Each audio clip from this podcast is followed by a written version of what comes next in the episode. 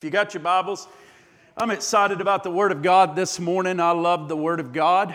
And uh, just uh, if you got your Bibles, be turning to Ezekiel. Let me go to the Lord in prayer. We'll get started with the Word of God. Again, it's good to have everybody here this morning, all of our visitors and uh, all the, our regular folks, and pray for those who are traveling or who can't be here for various reasons today. Just pray for them. And uh, we just pray that they're able to watch online and, uh, and be a part of us there. So let's go to the Lord in prayer. And I want to talk to you this morning about uh, something I believe the Lord has put on my heart uh, the Ezekiel temple the Ezekiel temple and return of the presence of the Lord.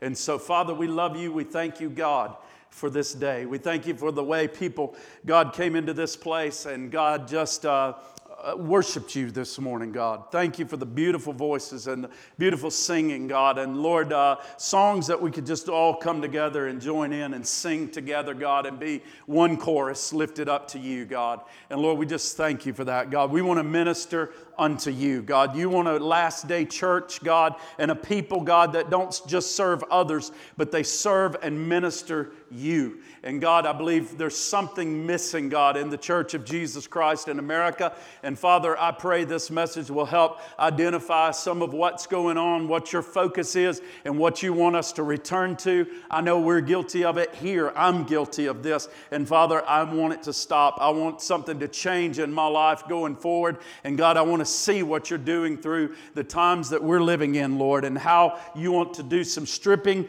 in your church, some correcting in your church, and you want to bring something back to your church that is so vital and so missing, God, that we don't even see it. And so, Lord, speak to our hearts today and change our lives through the Word of God.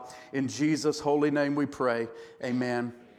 Something that Marcy and I talked about when we got quarantined a while back was when we were at home and, and, and in a time like we had never been before, trying to figure out things. And we uh, got thrust into being there and not knowing what was going on in the world or in the nations and not knowing uh, the next step. And we began to read our Bibles quickly. There was a lot of change and just began to press in and take that time to seek the Lord. And one thing we said when we get back to church as fast as possible, we knew that we needed to get back to church as quickly as possible. We saw the hand of the enemy in this thing. We saw where the enemy was wanting to keep people apart, to keep people from church, to keep people from gathering together. We knew we wanted to get back together quickly, but one thing we did not want to do was fall back into the trap of doing things the way that we had always done them before. And, uh, and, and I'm, I, I kind of am asking myself now ha- have we kind of done that? Have we kind of come back and just settled back in to the routine of the way things always were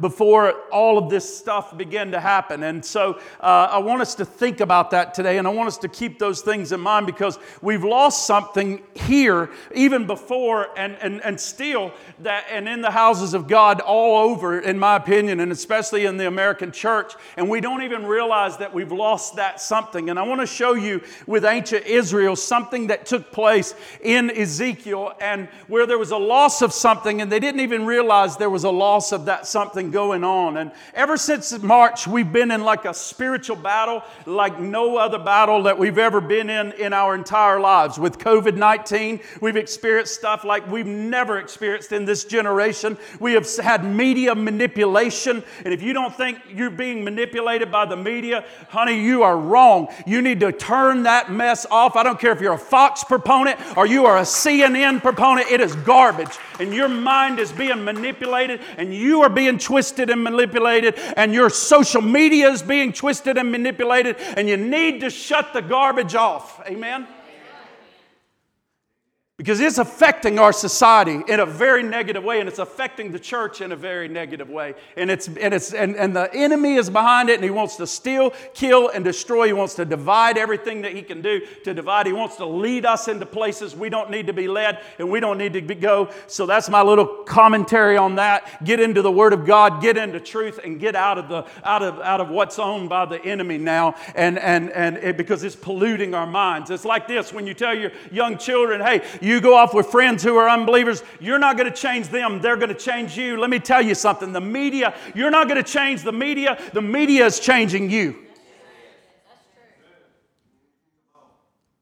And some of us don't like that because we love it. We love it.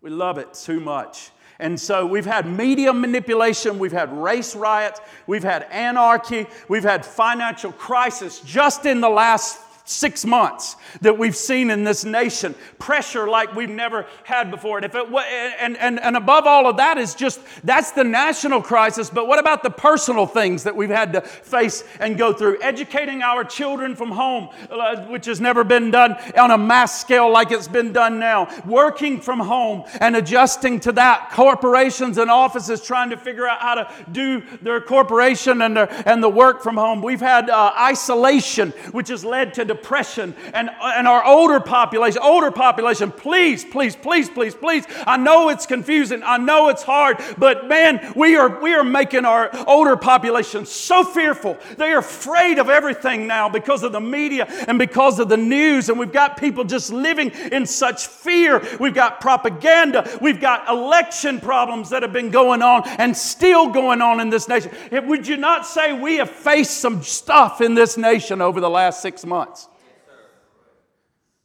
And so the question is what is God's focus in all of this? Because our focus seems to be on all that. Our focus is on is Biden going to win? Is Trump going to win? What's going to happen here? What's going to happen there? Are we going to fall apart if this happens? Are we going to is our economy going to last if we go this route or if we go that route? And we are so looking at that. What is so I begin to say, God, what is your focus in all of this? And I believe we see here in a passage of Scripture what God's focus is. And you're going to be surprised, it's not just on Biden and on Trump, that's a secondary focus. Okay? He might be concerned about that and is concerned about that, but there's something far more that he's concerned about, and it's his church and it's his people. And he's doing something in all of this to get us where we need to be as a people, especially his remnant. He will have a remnant on the face of the earth in this last hour, and he's using all of these circumstances and situations and problems and situations to drive the church back where it needs to be. Amen? The true church. So look at 1 Peter 4. And I want you to look at chapter, uh, verse 16, and I want to read something first before we hit Ezekiel. It says this However, if you suffer as a Christian, do not be ashamed, but praise God that you bear that name. For it is time for judgment to begin with God's household. And if it begins with us, what will the outcome be for those who do not obey the gospel of God? Now, when we interpret that scripture, a lot of times we think it means, and I often thought it meant this, and I interpreted this way, and somewhat does, but we often think that that means that when God comes to a society that begins to fall apart and He begins to uh, unleash judgment upon that society, that He always comes and disciplines His church and corrects His church before He does the society.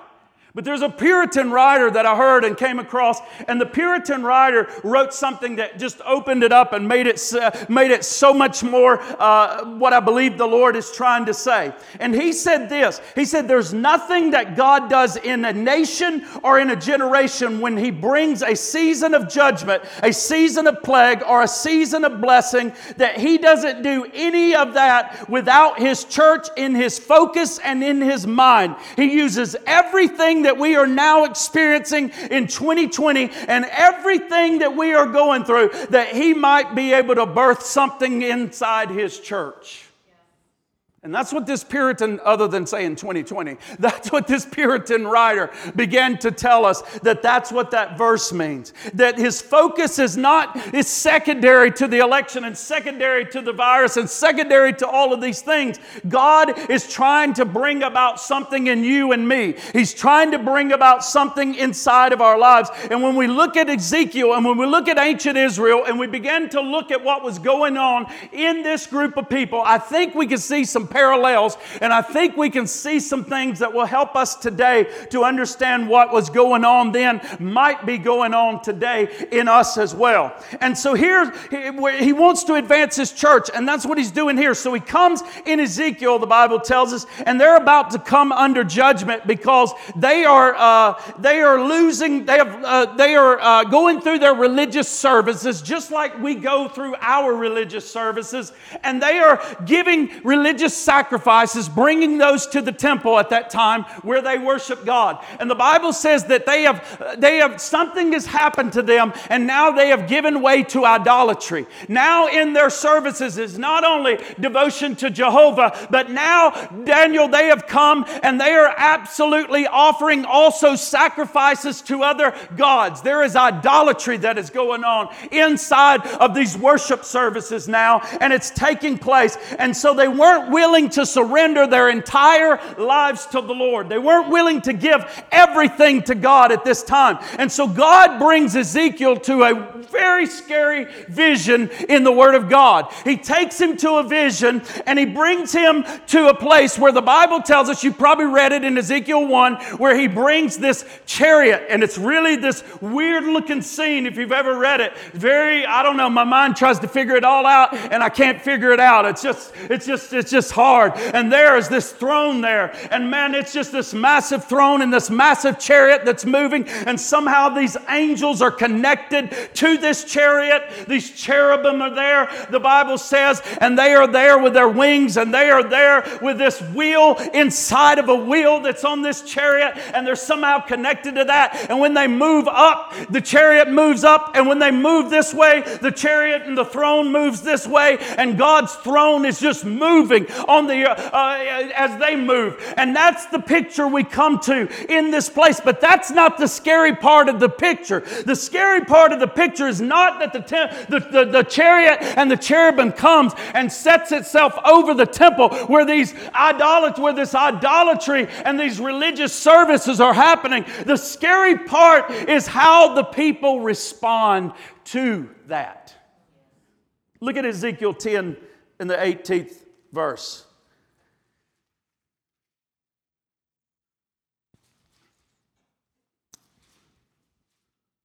If I get loud, I'm not yelling at you. I just get passionate about God's word. Amen. Amen. And I love it. And so you can stand or you can sit. Just, uh, the, just reverence God's word. Here's what it says. It says, Then the glory of the Lord departed from over the threshold of the temple and stopped above the cherubim.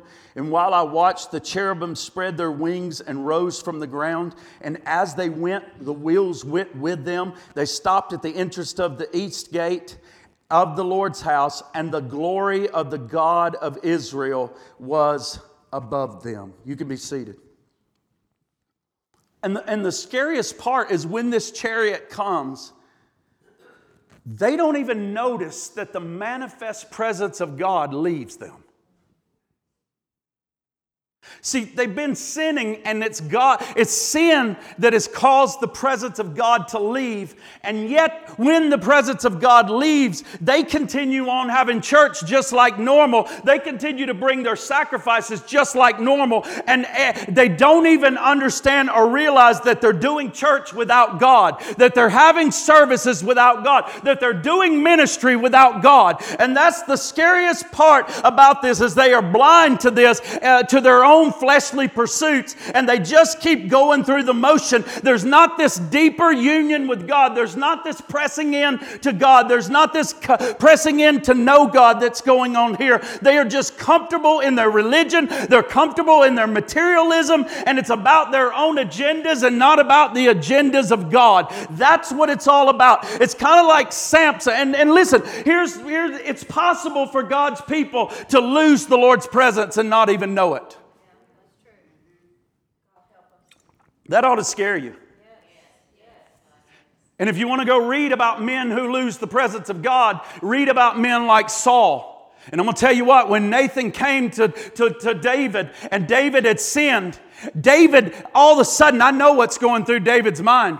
Because when Nathan the prophet pointed that finger, because he's sweating bullets when he hears the prophet's there to begin with, he thinks he's gotten away with sin, and all of a sudden he hears Nathan wants to see him, and he's sweating bullets probably for a few minutes. Oh no, am I going to be found out? Oh no, does he know? And then all of a sudden he comes in and he starts telling this story about a man who has had some sheep, and, and, and he's a rich man, and he has all kind of sheep, and there's enough, and he says, "Whoo, hallelujah!" He's not talking about me, and he begins to turn his focus to this man who comes with all these sheep and he wants to have a banquet, and this other man has one little sheep and it's the family pet. And he says he takes that sheep, knowing he has his own sheep he could kill and eat. And David says, That man's a scoundrel. You ought to, he ought to pay back fourfold. And Nathan turns and he says, You're that man, David.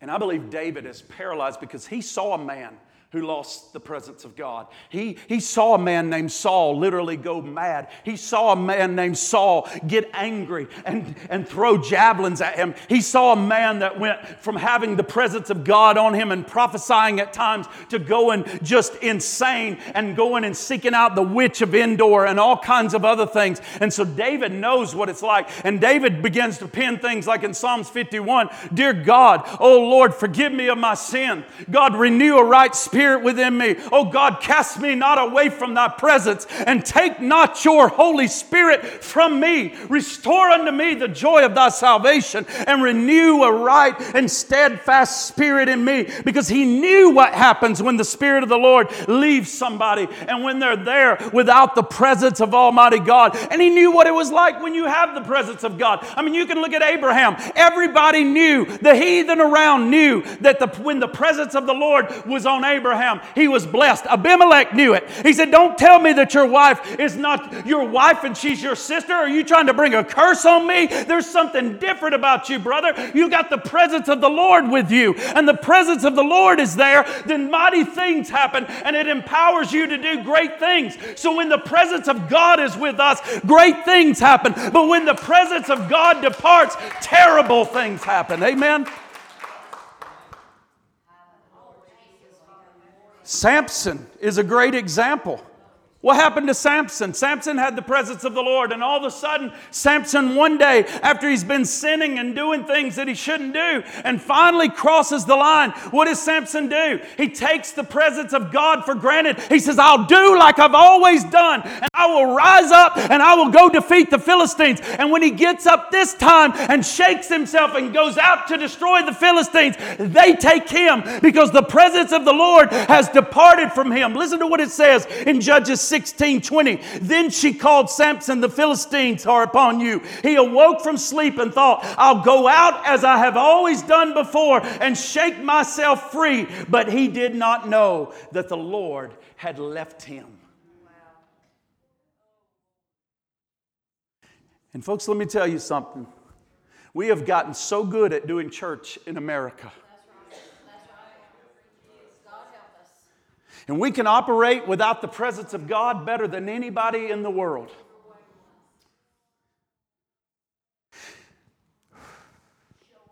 And something happened here years ago when we began to start planning and scheming and strategizing and think that we can save souls with these methods. We can put lights on the stage and make it look like a disco so that the world will love it.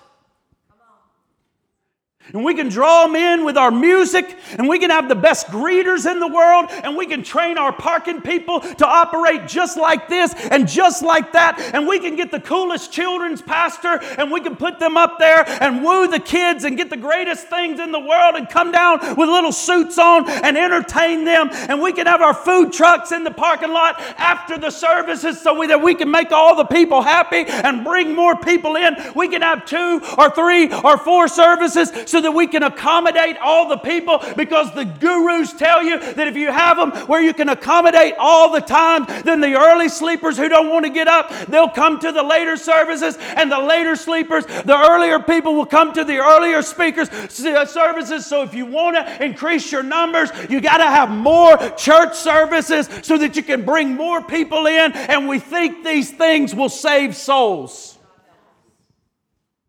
We get a pastor with a few, youth pastor with a few tattoos so that they can be relevant and, and get along with the kids.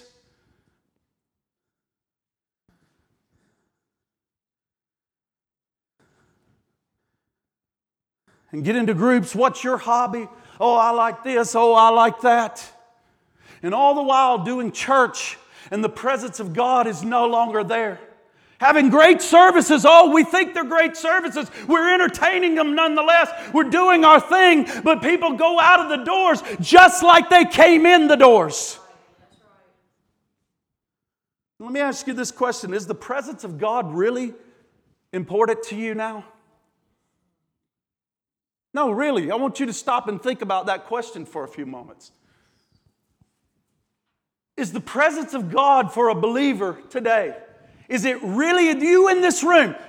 Did you come here for the presence of God? Is it really to come and find more of God? Is it really to seek the Lord? Is it really to know Him and to have more of Him? Can you live without the presence of God? Because I remember Moses coming to a place where, the, the, where the, the children of Israel got to such a place that God said, I'm done. You take them on in, but I'm not going with them. I'll send an angel before you because I love my people, but I'm not going. And God, and if you'll remember what Moses said, Moses said, I'm not going up from this place unless your presence goes with me. I'm not going. I'd rather stay out in the middle of a desert. I'd rather stay in dry dead. Uh, I'd rather stay here or there, but I'm not going up unless you go up with me. Amen.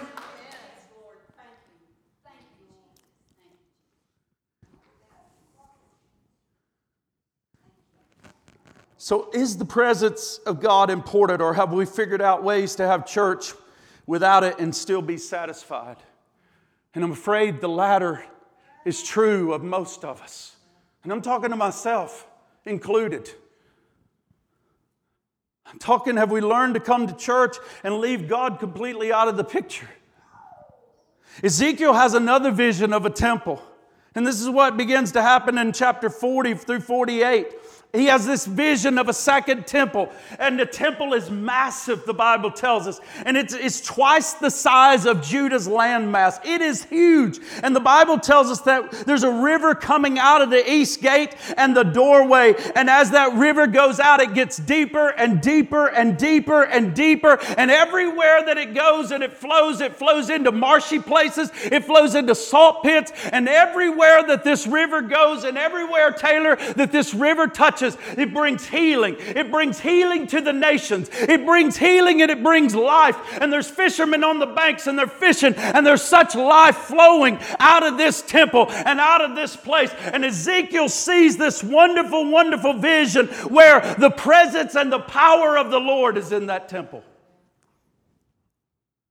and it's a place and i want you to view it. There's all kind of commentary. You'll read and man you're going to read your mind to death. So with this people this is a literal temple. This is not a literal temple. This is this that. This is in the millennial. This is there. But here's how i want you to view it today. I want you to view it as a spiritual temple and i want you to view it that we have been born again through a heavenly jerusalem and a new temple and the spirit of god through his death burial and resurrection was poured out on all of us and we became the temple of god a people from every tribe, every tongue, every language, every nation coming together with the presence of God in our lives, moving and ushering out like they did in the book of Acts with the power and presence of God and healing for all the nations. Amen. Listen to what he says about this temple in Ezekiel 44. He says, Then a man brought me by the way to the north gate of the front of the temple. And I looked and I saw the glory of the Lord filling the temple of the Lord. And I fell face down. We have one temple that he sees at the beginning, and the glory of the Lord is being taken out. And we have another temple that he brings him back to another vision. And we have the glory of the Lord filling the temple. He falls down on his face. Look at what verse 35 of chapter 48 says. And the distance all around was was 18 cubits, and the name of that city from that time on will be The Lord is there. The Lord is in that place. The Lord is there. This is not just for the nation of Israel, but this is for the church. I believe the remnant church. Yes, I know what's going to happen in the future, but I don't limit it to just the future. God wants a remnant people in this last day who are filled with the presence and the power of Almighty God from every tongue, tribe, nation, and language, moving out in the power and presence of God and making a difference in this world. Amen. And I want you to think of all the churches you pass by. And I want you to think of all the ministries that we have today on the internet. Every day we start a new ministry in America. I mean, every day there's more ministries, ministries here and ministries there, and yet, how many breakthroughs are we actually seeing through these ministries? I mean, honestly. I, have never seen a time when the church is doing so much and yet having so little effect. And here's the reason why ministry doesn't deliver people, the presence of God delivers people.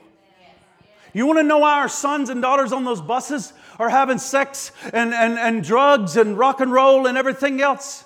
Because we're void of the presence of God. We're powerless to do. We can have all the bus ministries we want without God's presence, and we're not going to accomplish anything.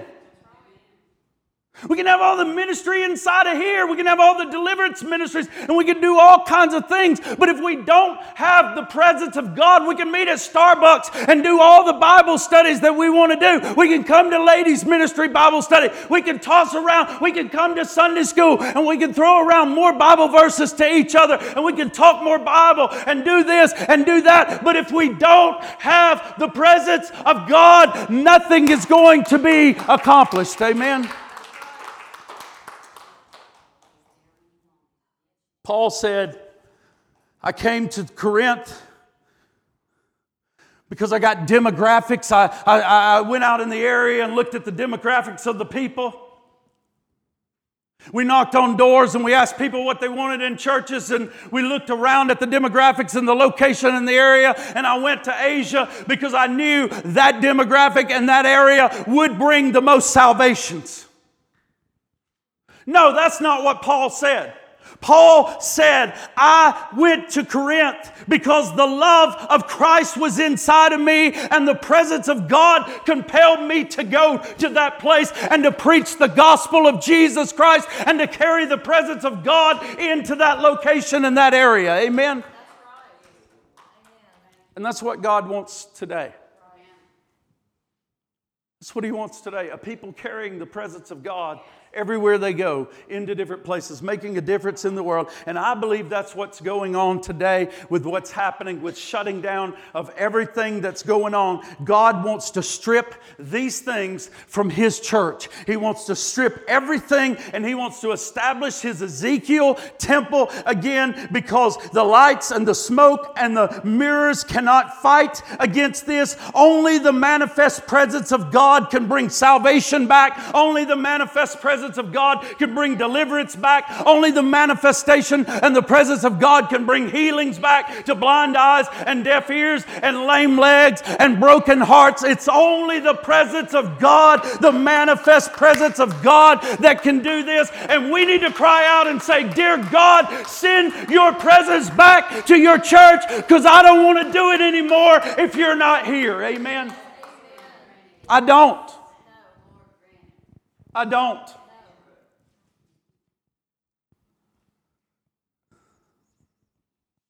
I want the real thing now. I want what I read about in the book of Acts.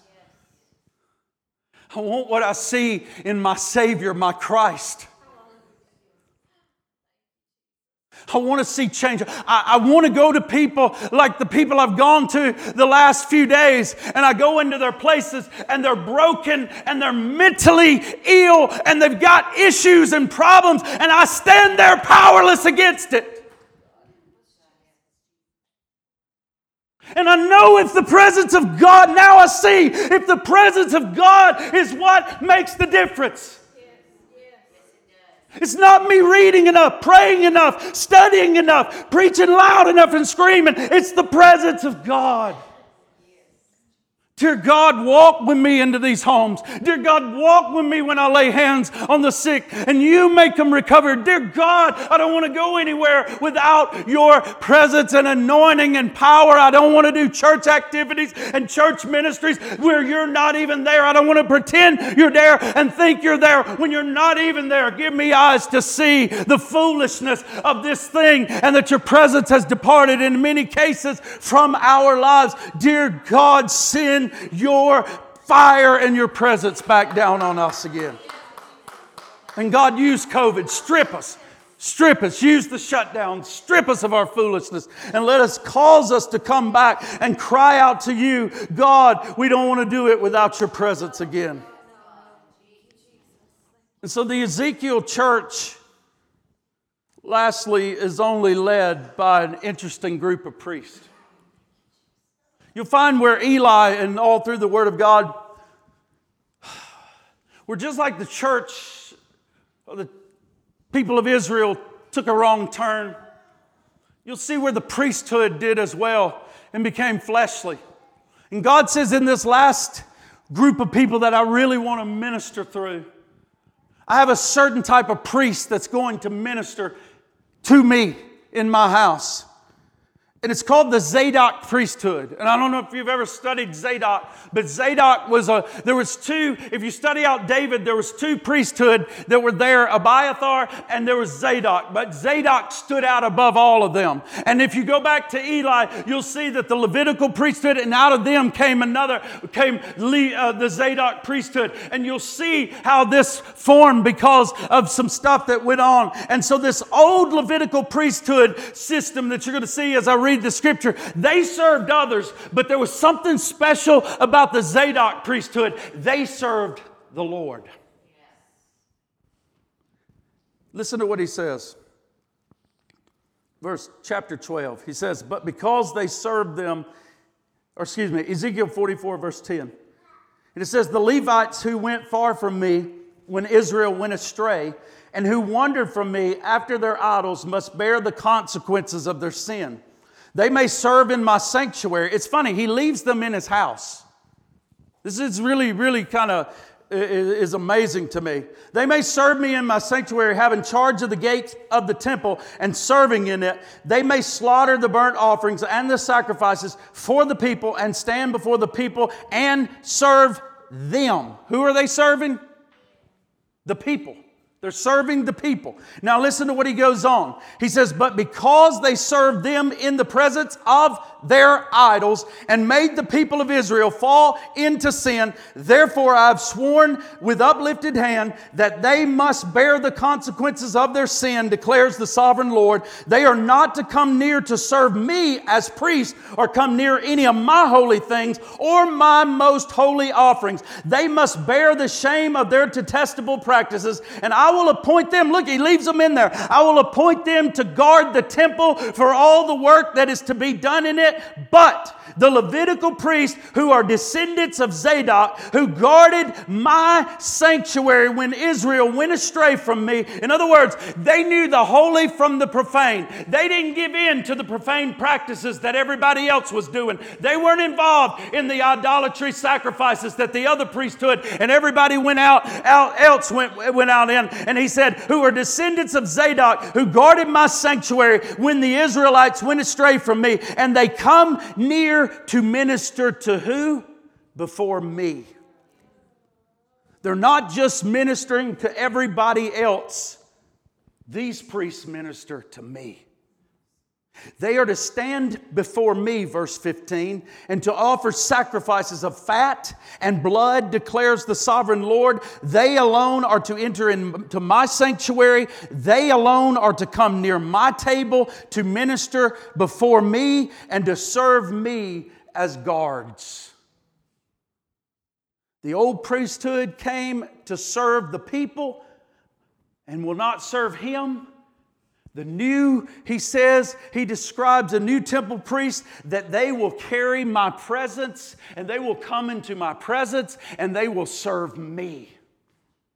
They will, what, what a novelty if we came in these doors and rather than serving all of us coffee and all the other things that we do, and we're serving the community, and those are wonderful things. We're to go out. The Bible tells us about serving the poor and doing all of these other things. But let me tell you where the first devotion lies. Well, let me tell you where the first praise goes. Let me tell you where the first worship ought to go. Let me tell you where the first devotion ought to go. And God is looking for a new priesthood will come in His sanctuary and will minister minister before Him. Him. Him. That will minister unto him. Who was Zadok? Real quick. They served, Zadok served in the time of David. He was, he was someone who served David, who is a type of Christ. David was reigning on the throne. David comes and joins him at Ziklag with a lot of other mighty men that are there, and they are ministering and serving. And Zadok was so loyal to David. I mean, he was so loyal to David. He was faithful to David. He was strong. He was committed to David. He followed David when David stayed there. He followed David when David was in the palace. He followed David when David went into the wilderness. He followed David. Everywhere this Christ type went, he was there. He was ministering and he was serving to the needs of David. And folks, that's the one thing that set this, uh, this guy apart and that set this priesthood to his descendants, his spiritual descendants, was that the presence of God was with them. And it said, They will draw near to me and minister to me. That's what set this priesthood apart. They draw near to me and they minister unto me. Except we are so busy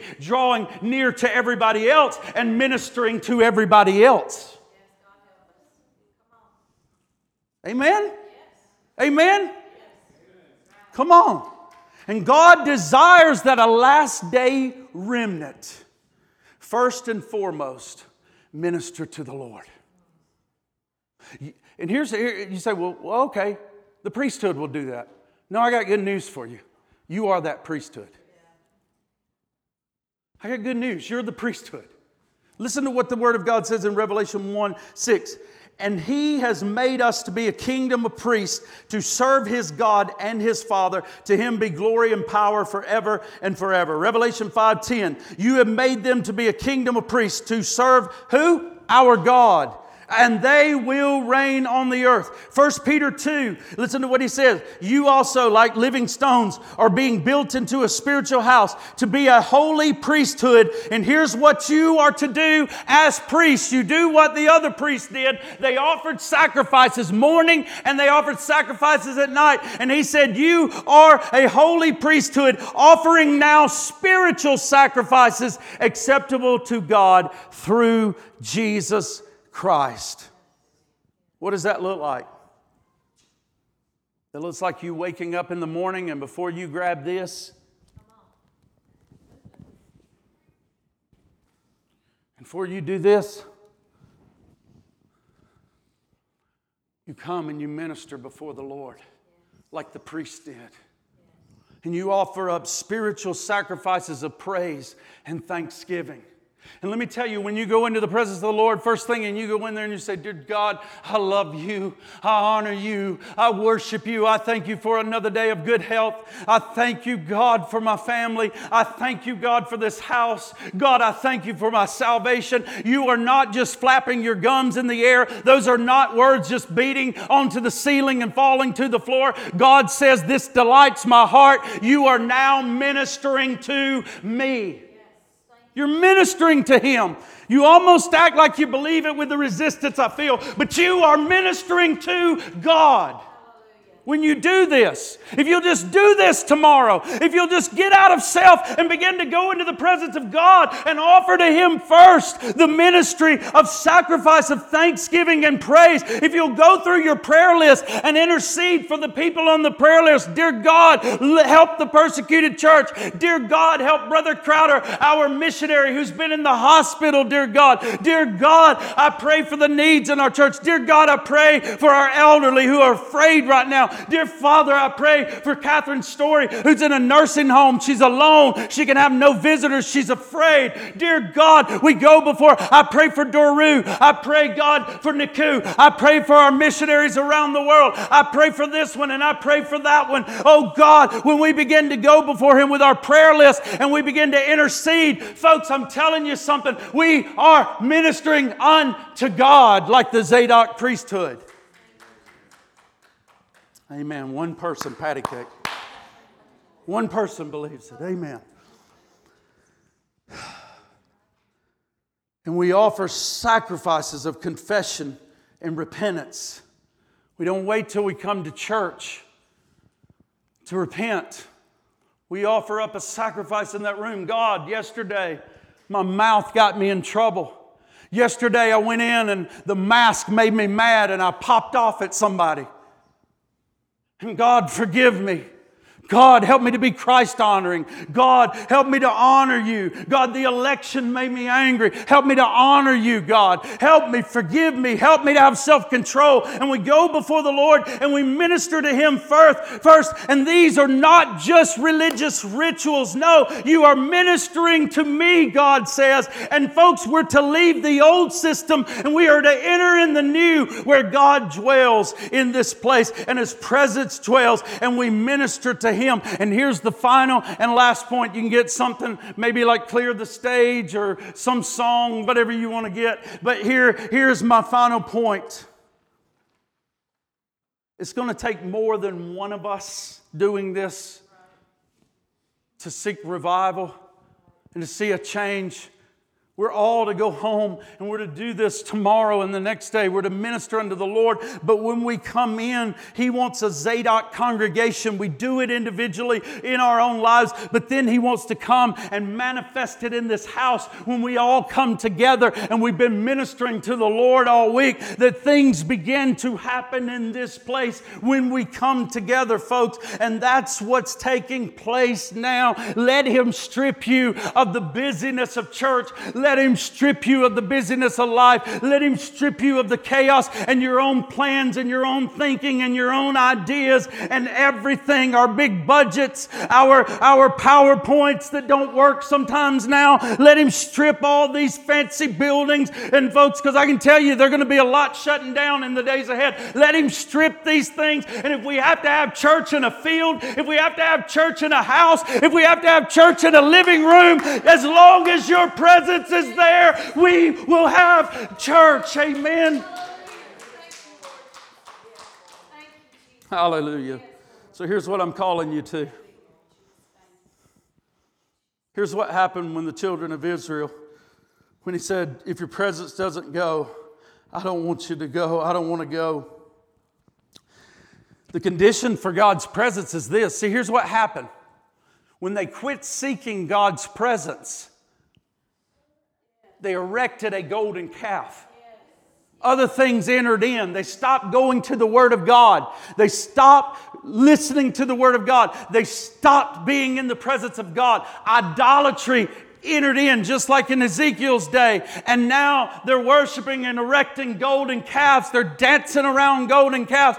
That's the presence is gone. They don't even know it's gone and they're there. And so here they are. Moses is, is there and Moses does something very, very interesting. He erects a temple. I mean, uh, uh, uh, but before the tabernacle, he erects a tent outside of the camp. And here's what I want you to start doing in your own life if you want to be a Zadok priesthood, part of it. He erected this tent outside of the camp. And he put it far outside of the camp. And he did that for a very good reason. Because when they came through the Red Sea, they promised, Oh Lord, you've done such great things. We're going to make a habitation in our heart. We want your presence in our life. We see what the presence of God does. We don't ever want you to not be with us. Isn't that what we did at salvation? Oh God, thank you. You took pornography out of my life. You took drinking out of my life. You did all these wonderful things. I'm making a home for you. I'm making a habitation for you in my heart. You will dwell here all the time. Your presence presence will be with me. But after a little bit of a period of time, I push out the presence of God. I no longer seek the presence of God. There's no room for the presence of God or the Word of God in my life, and other things begin to come into my heart. And so Moses put this tent outside of the camp. And the Bible says that when he put this tent outside the camp, people would go to it. And he, in particular, would go. And the Bible says he would leave everything in the camp.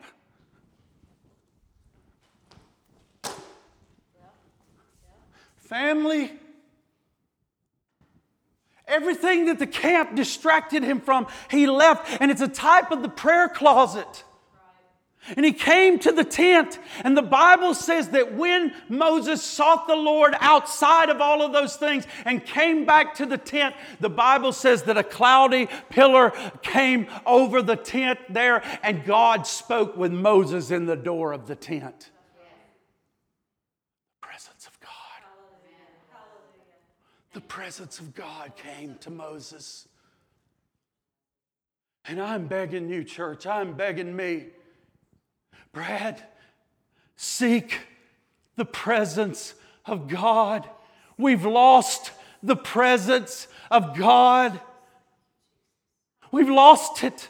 We've lost it. We don't see things like they saw years ago in American revivals. We don't see it in the house of God. We don't see these things. We don't have prayer warriors. We don't pray through. We don't have intercession. We sit at home in front of our televisions and our devices, void of the presence of God. We don't see deliverances of drug houses. We don't see, we see more crime in our street, and the, the church has little or no control over it in the world today. We need the presence of God again. Dear God, bring back your presence to us again. Dear God, start with the preachers. Dear God, start with me. We've been void of your presence, God. We've allowed sin into our camp. We've allowed sin into our lives, God. Like Eli, we've turned a blind eye to sin in the house. We produce strange children and strange fire, God. We have turned our head to the immorality that goes on inside of the house of God. We haven't preached against it. We haven't called it out. And God,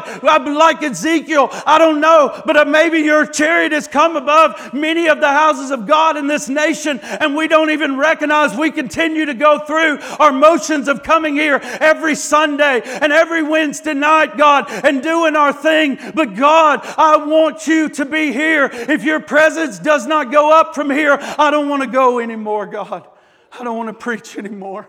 God, I don't want to sing anymore. I don't want to do anymore, God. If you don't come and you don't invade us with your presence, God, if you don't come, God, let your presence come, God. I'm tired of playing games, God. I'm tired of playing games in your house. I'm tired of the mental addiction. I'm tired of the demonic, just, just filth in our children. I'm, I'm tired of the baptism of filth in our homes, and we're powerless to stop it and powerless to do anything against against it. Oh God, bring your presence back to us. Bring your presence back to the house of God. Bring your presence back to the churches in America. Bring your presence back to this temple right here, dear God. Let your priest weep between the porch and the altar, dear God. Don't let us slaughter babies anymore in the name of convenience and birth control. God, on the altars, God, don't let us do that anymore, dear God. Help us, God, not on our watch,